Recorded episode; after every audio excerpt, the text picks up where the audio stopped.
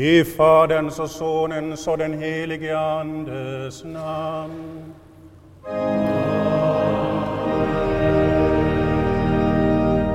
Herren vare med er.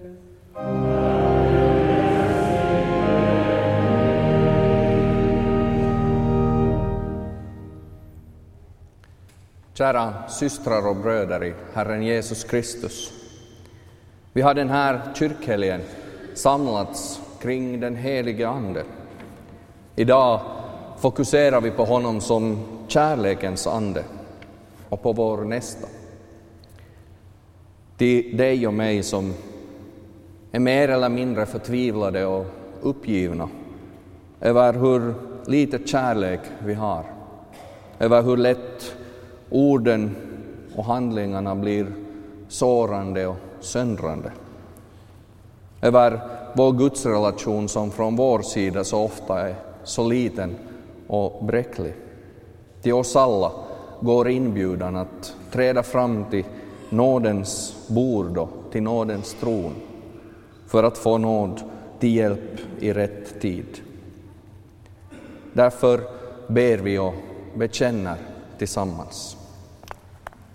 Jag bekänner inför dig, helige Gud, att jag ofta och på många sätt har syndat med tankar, ord och gärningar. Tänk på mig i barmhärtighet och förlåt mig för Jesu Kristi skull vad jag har brutit. Guds ord försäkrar oss att det inte blir någon fällande dom för dem som tillhör Kristus Jesus. Som hans tjänare förkunnar jag dina synders förlåtelse i Faderns och Sonens och den helige Andes namn. Amen.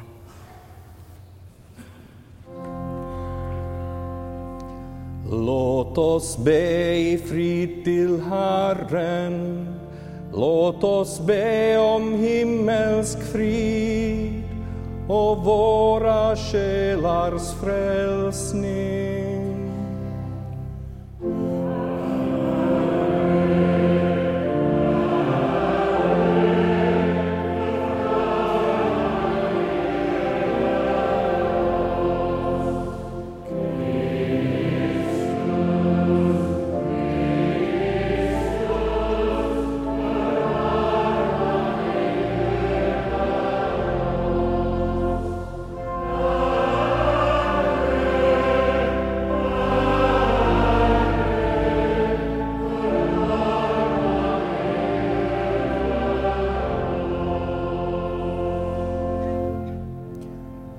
Låt oss be om frid för världen och att Guds församling må bestå. Låt oss be om att vi alla skall vara här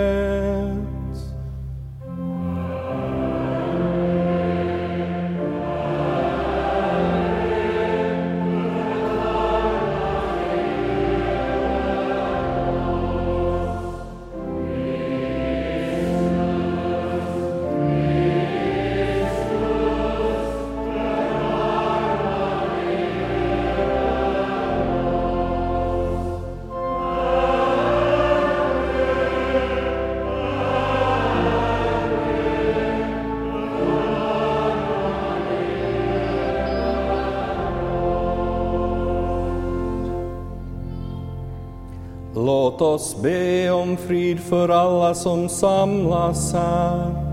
Låt oss be Herren beskydda, bevara och försvara oss.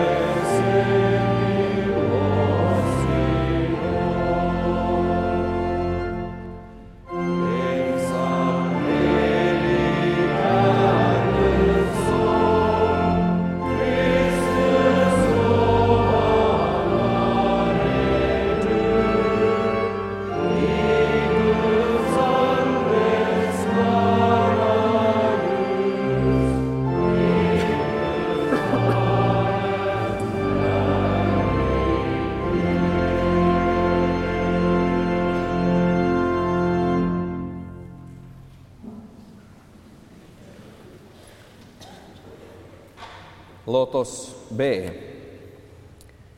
Himmelske Far, ditt bud är att jag ska älska min nästa så som mig själv och att vi inte ska dra oss undan dem som behöver vår hjälp.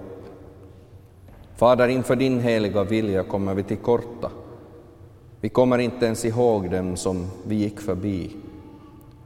Berör oss därför i de avgörande ögonblicken med glöden av din kärlek i den helige Ande, så att vi utan dröjsmål sträcker ut vår hand där den behövs.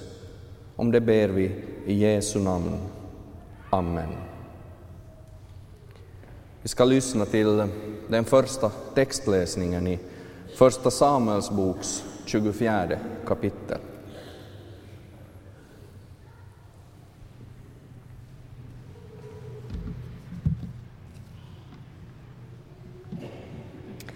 Då steg också David upp och gick ut ur grottan och ropade efter Saul. Min herre och konung.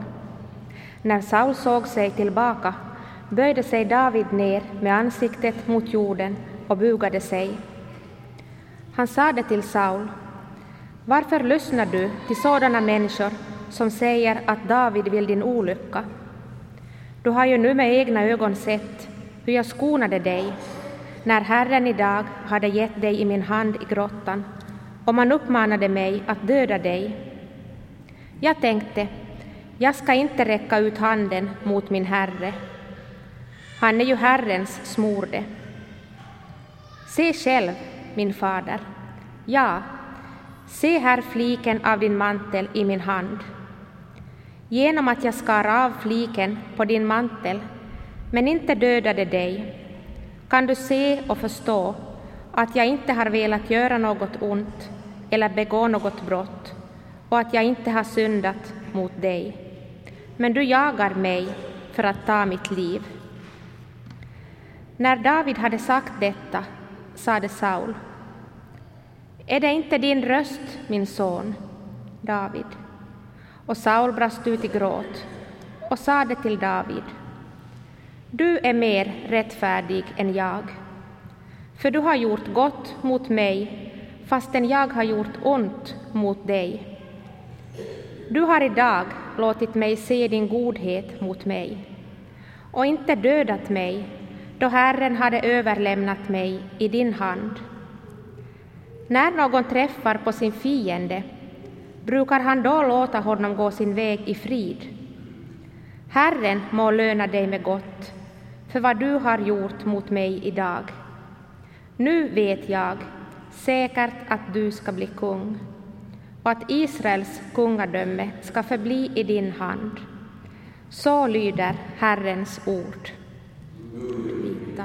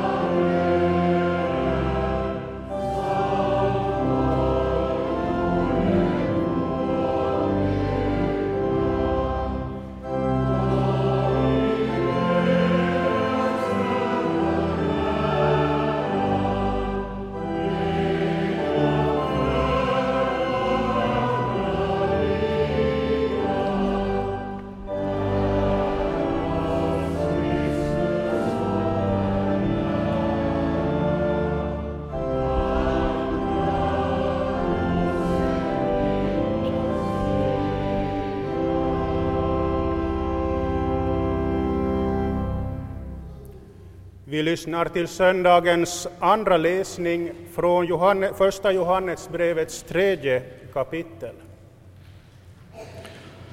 Ty detta är det bud som ni har hört från början, att vi ska älska varandra och inte likna Kain, som var den ondes barn och mördade sin bror. Och varför mördade Kain honom? Jo, därför att hans gärningar var onda, men hans brors var rättfärdiga. Bröder, var inte förvånade över att världen hatar er. Vi vet att vi har gått över från döden till livet, ty vi älskar bröderna. Den som inte älskar blir kvar i döden. Den som hatar sin broder är en mördare. Och ni vet att ingen mördare har evigt liv i sig. Genom att han gav sitt liv för oss har vi lärt känna kärleken. Så är också vi skyldiga att ge vårt liv för våra bröder. Om någon har denna världens tillgångar och ser sin broder lida nöd men stänger sitt hjärta för honom, hur kan då Guds kärlek förbli i honom? Kära barn, låt oss älska, inte med ord eller fraser, utan i handling och sanning. Så lyder Herrens ord. Tackar dig.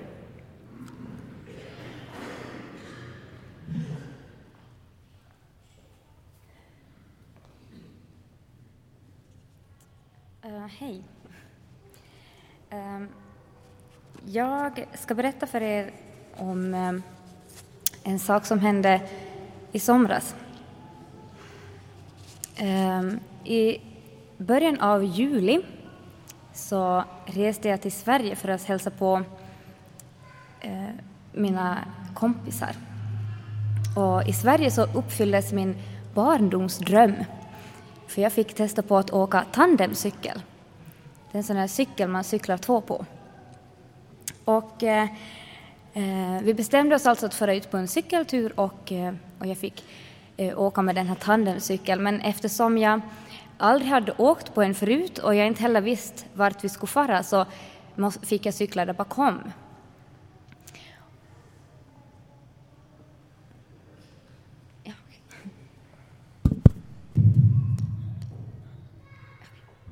Um, ja, jag fick alltså cykla där bakom för att jag inte visste vart vi skulle och Jonathan då som cyklade framför mig, han fick styra. Det jag eh, lärde mig väldigt snabbt om att cykla tandemcykling är att den som sitter bakom måste lita på den som sitter framför. För man ser inte riktigt vartåt man kommer att svänga. Och man måste helt, helt enkelt lita på att den som sitter framför vet vart man ska fara och att han cyklar på sådana vägar som man själv klarar av. Um, och när jag satt där på den här tandemcykeln så tänkte jag att, att åka tandemcykel är ungefär som att, att uh, följa Guds vägar. Man vet inte riktigt vart de kommer att bära. Några veckor innan jag åkte till Sverige så hade mitt, eh, eh, min, min plan för mitt liv förändrats ganska mycket. Det här året som gått har jag eh, studerat på en filmskola i, i södra Finland. Och eh, jag har väldigt länge eh, försökt hitta min plats i värld, eller här, i, här i livet. Att, vad, vad är min uppgift? Vad är det Gud vill med mitt liv? Vad är det han vill att jag ska göra? Hur vill han använda mig? Och när jag var på den här filmskolan så kände jag att äntligen har jag hittat rätt. Det är det här som är min uppgift, det är det här jag ska göra. Och eh, när året började lida mot sitt slut, det blev vår, så tänkte jag att, att jag måste söka vidare på den här, i den här branschen så att jag kan lära mig mer. Så jag, jag tänkte att jag skulle söka in till en, en, en skola i Helsingfors för att, att eh, studera vidare. Och det gick väldigt bra. Jag gick, kom igenom alla de här inträdesproverna och, till sist var det bara eh, åtta stycken kvar Och vi, vi åtta stycken måste vänta på eh, en månad ungefär på att få ett brev hem där du ska berätta om vi kommit in eller inte. Och jag var väldigt säker på att jag hade planerat alldeles rätt. Jag var väldigt, väldigt säker på att det här var det Gud hade tänkt för mig. Så den dagen när brevet kom och det stod att jag inte slapp in så rasade lite all, hela, hela mitt liv nästan. Det rasade liksom samman att jag förstod inte hur det här kunde vara Guds plan. Nej, jag, jag hade inte mer än någon plan. Vad skulle jag göra? Um, samma kväll som jag fick reda på det här att jag inte kom in så slog jag upp min bibel och eh, så kom det här bibelordet från Jesaja 41, vers 13. Ty jag är Herren, din Gud, som fattar din högra hand och som säger till dig, frukta inte, jag hjälper dig.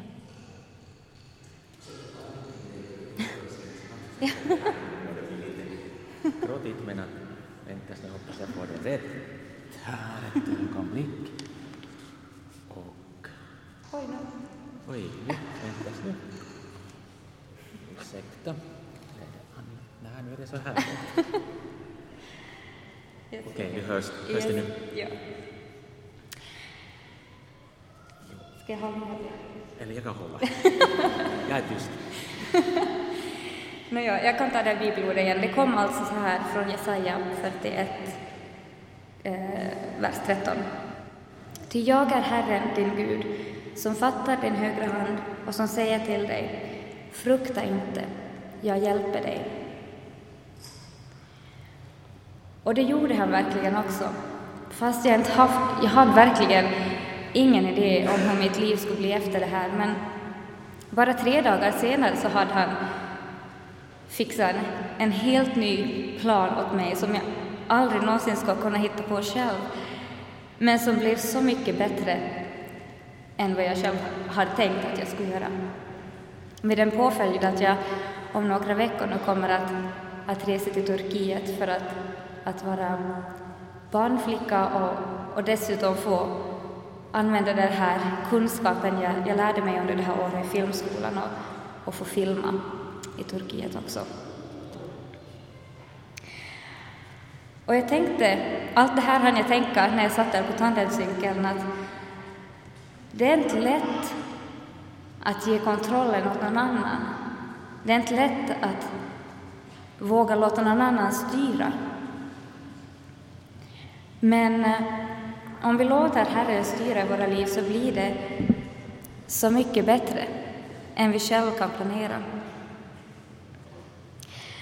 Och det är två saker jag skulle vilja poängtera. Att, eh, det första är att lånar jag från, från Åke Samuelsson som har skrivit de här Munken och kulan-berättelserna.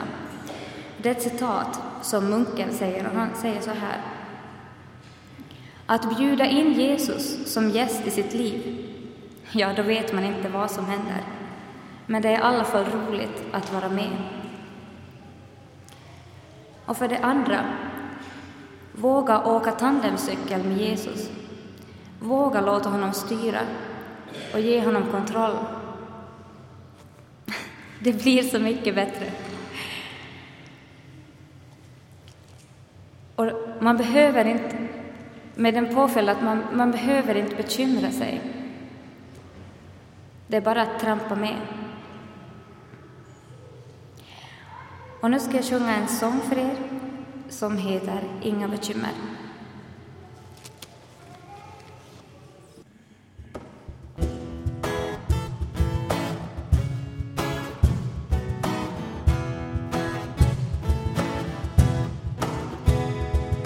In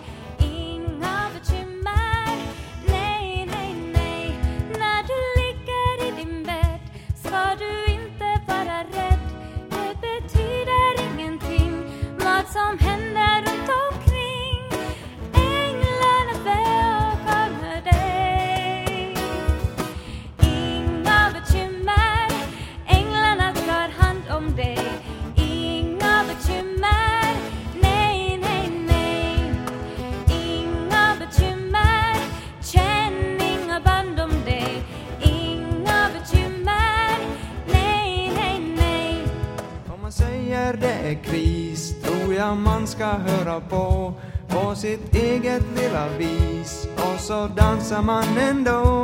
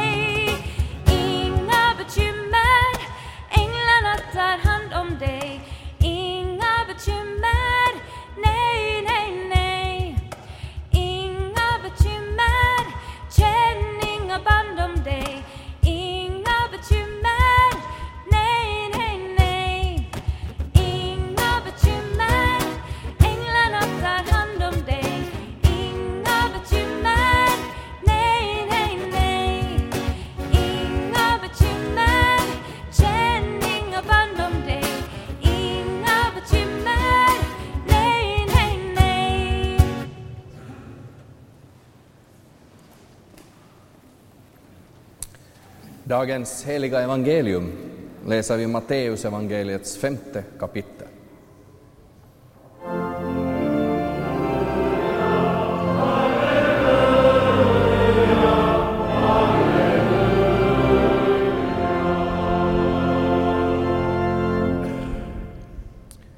Ni har hört att det är sagt, du ska älska din nästa och hata din ovän. Jag säger er, älska era ovänner och be för dem som förföljer er. Då är ni er himmelske faders barn. Han låter sin sol gå upp över onda och goda och låter det regna över rättfärdiga och orättfärdiga. Ty om ni älskar dem som älskar er, vilken lön får ni för det? Gör inte publikanerna det också? Om ni hälsar endast på era bröder, vad gör ni för märkvärdigt med det? Gör inte hedningarna det också? Var alltså fullkomliga, så som er fader i himlen är fullkomlig. Så lyder det heliga evangeliet.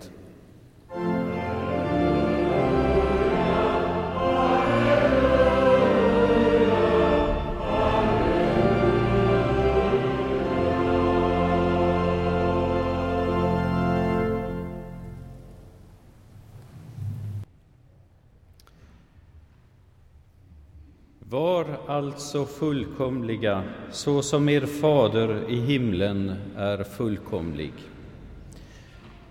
Så slutar dagens evangelium. Om vi läser texten rätt upp och ner så inser vi det är fullkomligt omöjligt att hålla den uppmaningen fullt ut. Och om vi backar lite i texten till vers 44 så blir det inte särskilt mycket bättre där det står Jag säger er, älska era ovänner och be för dem som förföljer er. Det är inte så lätt, verkligen. Och när vi då tänker på de här båda orden så förstår vi åhörarnas reaktion, för det här är ju hämtat från Bergspredikan, Matteus 5-7. Och när åhörarna där hade hört det här för första gången, tänk er vad överraskade de måste ha varit. Då står det så här. När Jesus hade avslutat detta tal var människorna mycket förvånade över hans undervisning, ty han undervisade dem med auktoritet och inte som deras skriftlärda. Och då kan vi fundera över en sak. Om det vi har hört är dagens evangelium, hur lyder då dagens lag? Det vi hörde, det var avslutningsorden i Matteus kapitel 5. Men för att förstå vad det handlar om så behöver vi rekapitulera hela kapitel 5. Vi ska göra en snabb genomgång av den texten, en form av snabb repris. Vi hörde ju om film och sådant här innan. Nu ska jag försöka göra en snabb repris av eh, kapitel 5. Det börjar med åtta, eller möjligen nio saligprisningar, där Jesus vänder sig till människor som är fattiga i anden, till sörjande, till det ödmjuka, till det renhjärtade.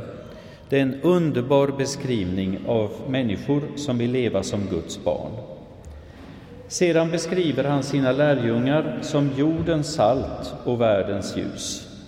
Och där kan vi notera att han inte säger ni är, han säger ni är, han säger inte ni ska vara. Ni är, inte ni ska vara. Och det är verkligen ett evangelium. Den som lever i gemenskap med sin frälsare är ett, är ett salt och är ett ljus för sin omgivning. Inte ska vara, utan det är något som följer av gemenskapen med Jesus. Sedan fortsätter Jesus med att skärpa lagen. Och när han gör det så kan vi fundera över, är det lag eller evangelium? Vi fortsätter. Han säger så här, från vers 22 i kapitel 5. Ni har hört att det sagt till fäderna, du skall inte mörda. Den som, är skyldig in, den som mördar är skyldig inför domstolen. Jag säger er. Gång på gång gör Jesus nu det här. Han hamrar in. Ni har hört att det är sagt, men jag säger er. Han börjar med förbudet mot att mörda och så skärper han det till att även handla om att vredgas och tappa behärskningen. Han tar upp förbudet mot att eh, begå äktenskapsbrott och hor och det skärps till att även gälla orena och otuktiga tankar. Fem gånger skärper Jesus lagen på det här sättet. Och så säger han till sist, och det var där vårt evangelium började idag. Han säger till sist någonting som framstår som nästan naivt eller absurt. Ni har hört att det är sagt, du skall älska din nästa och hata din ovän. Jag säger er, älska er ovänner och be för dem som förföljer er. Därmed har vi alltså nått fram till början av dagens evangelium och då, kan vi fundera över detta. Vad menar Jesus egentligen? Det vi kan konstatera är detta. Jesus beskriver den kristna livsstilen och den är ett enda stort evangelium.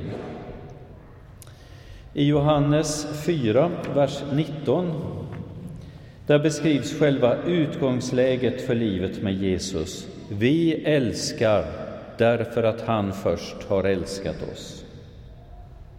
Jesus är fullkomlig, inte vi. I oss själva är vi inte heliga, vi är inte fullkomliga, definitivt inte. Men vår kallelse är att vara det, precis som han är fullkomlig och helig. I evangeliet idag sa Jesus att vi skulle vara fullkomliga. Det var det som det mynnade ut i. Och i första Petrusbrevet har vi en liknande formulering. Där står det så här, första Petrus 1, vers 14-16. Som lydnadens barn skall ni inte styras av de begär som ni tidigare levde i när ni ännu var okunniga. Nej, liksom han som har kallat er är helig skall ni föra ett e-, alltigenom helgat liv. Det står skrivet, ni skall vara heliga, ty jag är helig. Så i Matteus var det detta, ni ska vara fullkomliga. Här är det, ni skall vara heliga, ty jag är helig. Då kan vi fundera över hur vi tar de här orden. Men det som betonas är detta att Jesus är helig och fullkomlig och därför kommer hans egenskaper att prägla alla de människor som tror på honom och lever i gemenskap med honom. De gärningar som Jesus gör, de kommer vi kristna att göra på olika sätt. Ehm, det står i Efesierbrevet kapitel 2, vers 10. Ty hans verk är vi skapade i Kristus Jesus till goda gärningar som Gud har förberett så att vi skall vandra i dem. Och om ni funderar över just det här perspektivet så kan ni tänka särskilt på Johannes kapitel 15 där Jesus undervisar om vinträdet och om oss som grenarna. För där framgår det ju att den gren som lever insatt i vinträdet, den bär frukt. Och den här frukten den växer liksom fram ur gemenskapen med stammen. Vi är många som har studsat till när vi har läst inledningarna i Paulus brev och sett att han varje gång, nästan varje gång adresserar dem till det heliga i Rom, det heliga i Korint, det heliga i Filippi och så vidare. De heliga i Rom, ja kanske. De heliga i Filippi, det har vi lite lättare att föreställa oss. Det, var, det, det är ju glädjens brev som Paulus har riktat till dem. Men de heliga i Korint, när vi läser i Nya testamentet så är det ju de i Korint som stämmer bäst in på oss med alla sina konstigheter och idéer och felaktigheter. Hur kunde de adresseras som de heliga i Korint? Men så är det faktiskt. Kristi helighet genomsyrar alla som tror på honom och lever på honom, även om många brister finns kvar. Och i luthersk teologi så använder vi därför, därför begreppet simul justus et peccator, att människan på en gång är samtidigt rättfärdig och syndare. Och därför, kära bröder och systrar, så utgör dagens evangelium faktiskt ett evangelium och inte en lag. I oss själva är vi syndare, men i Kristus är vi heliga och fullkomliga. Jesus vill att hans kärlek genom oss ska gå vidare till vår omgivning. Och då kan vi konstatera att vi har fått lite olika exempel på det här idag. I Första Samuelsboken så fick vi se hur David på ett fantastiskt sätt agerade gentemot kung Saul. Kung Saul försökte döda David. David föll ner inför Saul och vädjade till honom, slå inte ihjäl mig. Men han själv vägrade att skada honom. Och i, eh, i dagens epistelläsning från Första Johannesbrevet där fanns det många formuleringar som vi kan ta till oss. Och i min egen bibel så har jag ett par ställen understrukna. Och tänk på det, det är ofta bra att stryka under i bibeln. Inte därför att de bibelställena är bättre, då ska man sluta om man tror att det är det det handlar om. Men att stryka under ställen som på ett särskilt sätt talar till en, som liksom kommer in i ens tanke, ens ande, ens personlighet. Och för min del har jag strukit under två av verserna här. Vi vet att vi har gått över från döden till livet, ty vi älskar bröderna. Och sen vers 18. Kära barn, låt oss älska, inte med ord eller fraser, utan i handling och sanning. När vi lever på det här sättet, då verkar kärlekens ande genom oss. Våra brister kommer vi själva alltid att se och förmodligen så kommer vår omgivning att se det, åtminstone om man är gift och har barn. Då lever folk så tätt in på en, medan däremot på en arbetsplats eller så, då kan man ofta hålla en viss distans. Och så där kanske det inte blir riktigt lika tydligt. Men inte minst i familjesammanhang så märks sådana här saker. Så vi är medvetna om våra brister. Men det finns en annan sanning som vi inte ska glömma bort. I Jesus är vi rena, fullkomliga och rättfärdiga. Och nu ska jag läsa ett eh, kort ställe från Uppenbarelseboken 7. Och tänk på att det som beskrivs där, det handlar inte bara om andra, det är inte bara den himmelska synen som Johannes ser, utan det är också en beskrivning av oss som är samlade här i Karleby och tror på Jesus och tillhör honom. Därefter såg jag och se en stor skara som ingen kunde räkna, av alla folkslag och stammar och länder och språk. De stod inför tronen och inför Lammet, klädda i vita kläder och med palmblad i händerna, och de ropade med hög röst. Frälsningen tillhör vår Gud, honom som sitter på tronen och Lammet. En av de äldste frågade mig, dessa som är klädda i vita kläder, vilka är de och varifrån har de kommit? Jag svarade, min herre, du vet det. Då sa han till mig, dessa är de som kommer ur den stora bedrövelsen och har tvättat sina kläder och gjort dem vita i Lammets blod. Därför står de inför Guds tron och tjänar honom dag och natt i hans tempel. Och han som sitter på tronen skall slå upp sitt tabernakel över dem. När Jesus därför säger var alltså fullkomliga så som er fader i himlen är fullkomlig, så är det inte i första hand tänkt som lag utan som evangelium. De här orden utgör ett löfte och en kallelse. Löftet, det är att vi som kristna ska få bli allt mer lika Jesus. Och det som jag anspelade på igår kväll från första Petrusbrevet kapitel 1, vers 12. Vi är förlåtna syndare som varje dag får leva i gemenskap med Frälsaren. Det är en hemlighet som är så stor så att änglarna längtar efter att se in i den. Så löftet, det är att leva nära Jesus, bli allt mera lika honom.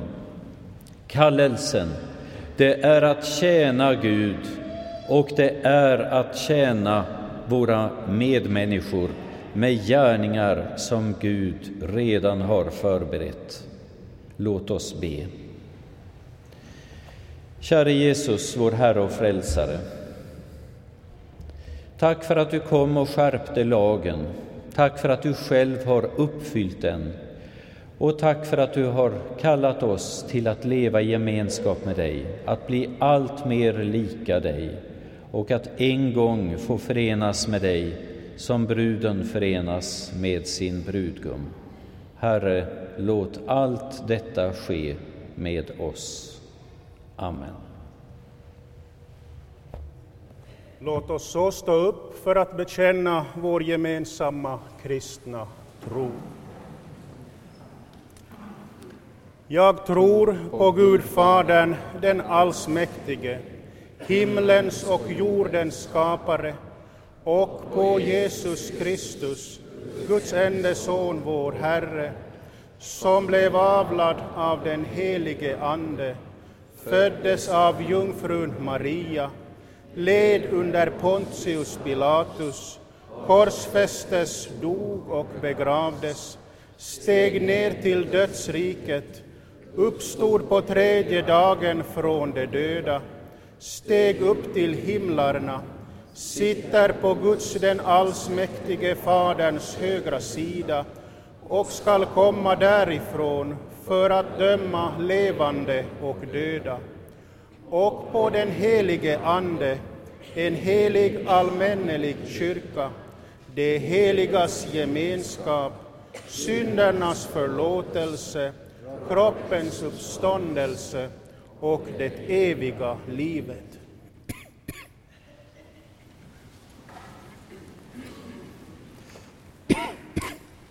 Genom det heliga dopet har följande barn upptagits i Kristi och hans kyrkas gemenskap, nämligen Lycke Novali Sundbäck från Hakalax och Axel Wilhelm Johannes Varg från Kaustar samt Otso Harry Tapio Palosaari från Nesibacken. Vi blir stilla i bön. Herre, välsigna dessa barn, välsigna dessa, deras föräldrar och faddrar och låt de här barnen få växa upp till att lära känna dig. Det ber vi om i Jesu namn. Amen. Inom eh, kort ska vi fira nattvard tillsammans och eh, jag ber er notera att vi har förlängt altarrunden så man kan också gå ut här på ändorna och där i ändorna så finns bägarna på kärrorna om man sätter de använda bägarna ner på, på den nedre eh, planet där och tar rena uppifrån.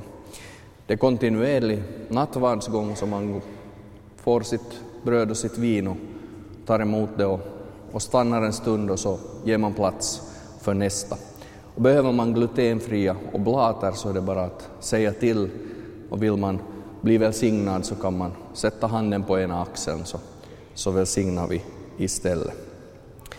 Sen vill vi också i det här skedet, redan eftersom Rune antagligen hastar iväg till flygfältet, säga ett tack dels till Rune och till Daniel, våra huvudtalare här under helgen, men också till alla er som i olika uppgifter har varit med och, och eh, förverkligat kyrkhelgen.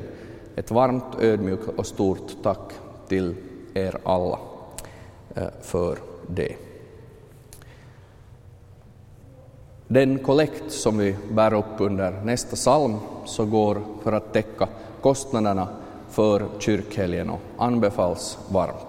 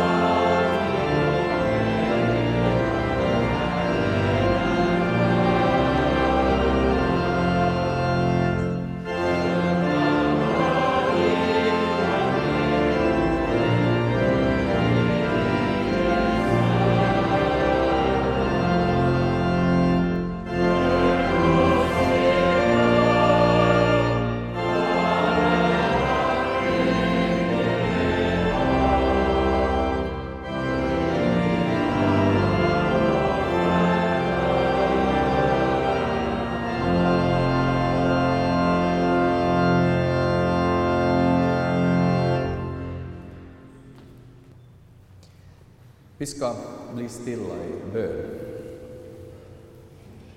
Himmelske Far, vi tackar dig för att vi likt barn får komma inf inför dig. Vi kommer med våra glädjeämnen och våra bekymmer.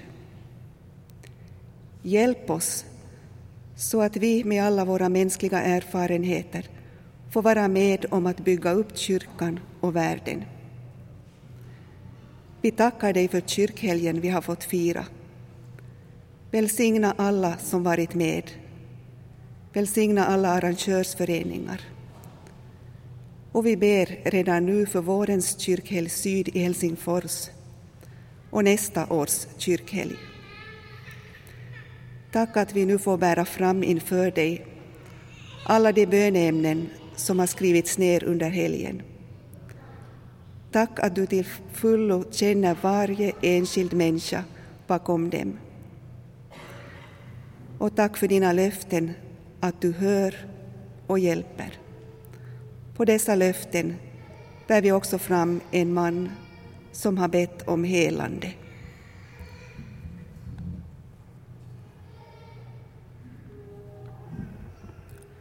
Herre, vi kommer inför dig med alla hem. Speciellt ber vi för barnfamiljerna om din närhet och kärlek. Herre, låt barnen och ungdomarna få växa upp i trygghet och välsignelse. Vi ber för vår värld, för alla oroshärdar. Herre, ge fred för alla dem som lider för ditt namn. Vi ber om vishet för världens ledare att bygga fred och rättvisa. Vi ber för vår kyrka, vår stiftsbiskop och beslutsfattare. Herre, led och välsigna. Vi ber för din mission och för vår församlings missionärer och vänförsamlingar, om ditt beskydd och om att ditt ord ska få nå ut. Herre, hör vår bön. Vi ber för dem som tyngs av ekonomiska bekymmer, för dem som har för tungt arbete och för dem som saknar arbete. Vi ber för dem som upplever livet vara meningslöst. Kom ihåg dem som lider av ensamhet och otrygghet, och alla sjuka och dem som är nära döden. Amen.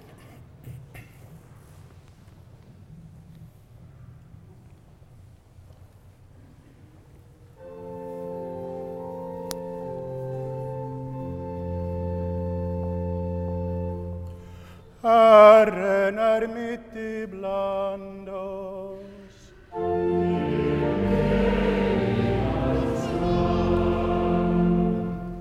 Lyft era hjärtan till Gud.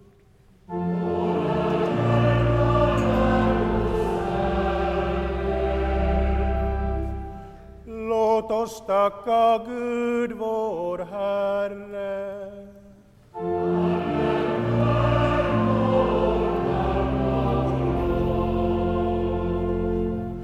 Sannerligen, du ensam är värd att vi överallt och alltid tackar och lovar dig.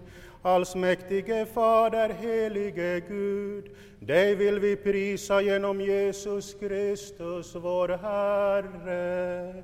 Honom har du sänt till världen som frälsare för att vi genom hans död skall få förlåtelse för våra synder och genom hans uppståndelse vinna evigt liv. Därför vill vi med änglarna och alla heliga prisa ditt namn och tillbedjande sjunga.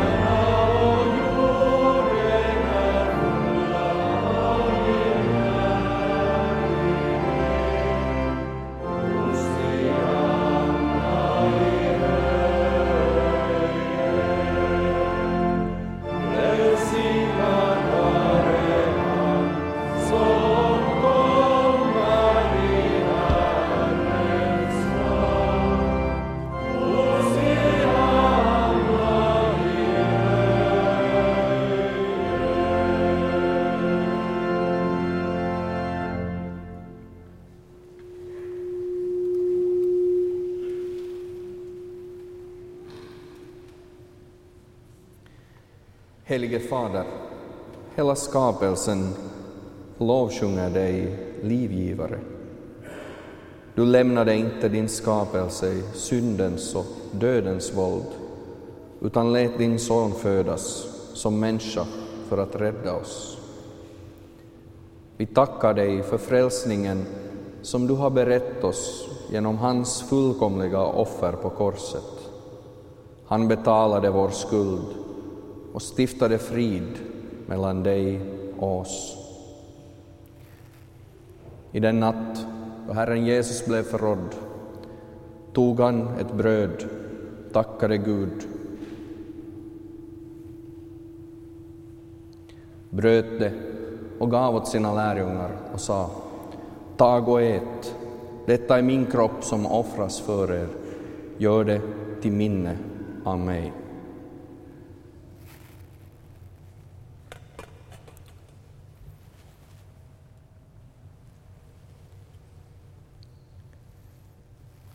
Likaså tog han bägaren, tackade Gud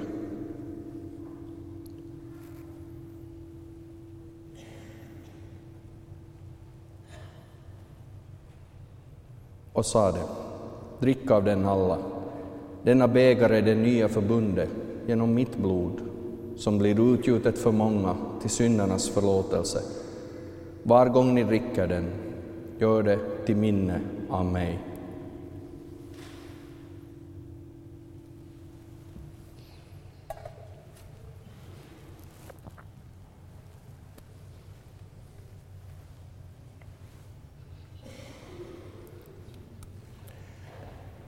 Vi gläds över det som din son har gjort för oss och firar denna heliga måltid där vi får del av frälsningens hemlighet.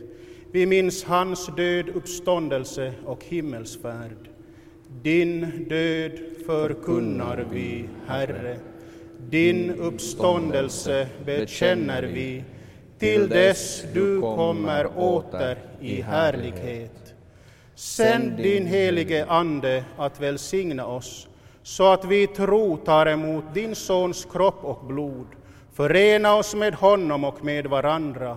Låt oss bli en kropp, ett levande offer i Kristus. Genom honom, med honom och i honom tillhör dig, allsmäktige Fader, i den helige Andes enhet, ära och härlighet, alltid och i evighet. Amen.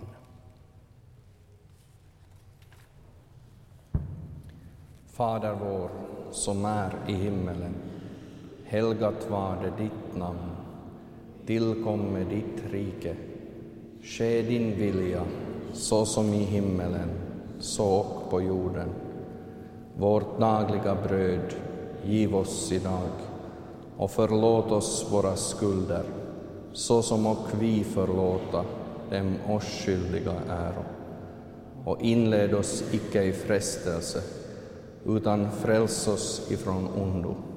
Ty riket är ditt, och makten och härligheten i evighet. Amen.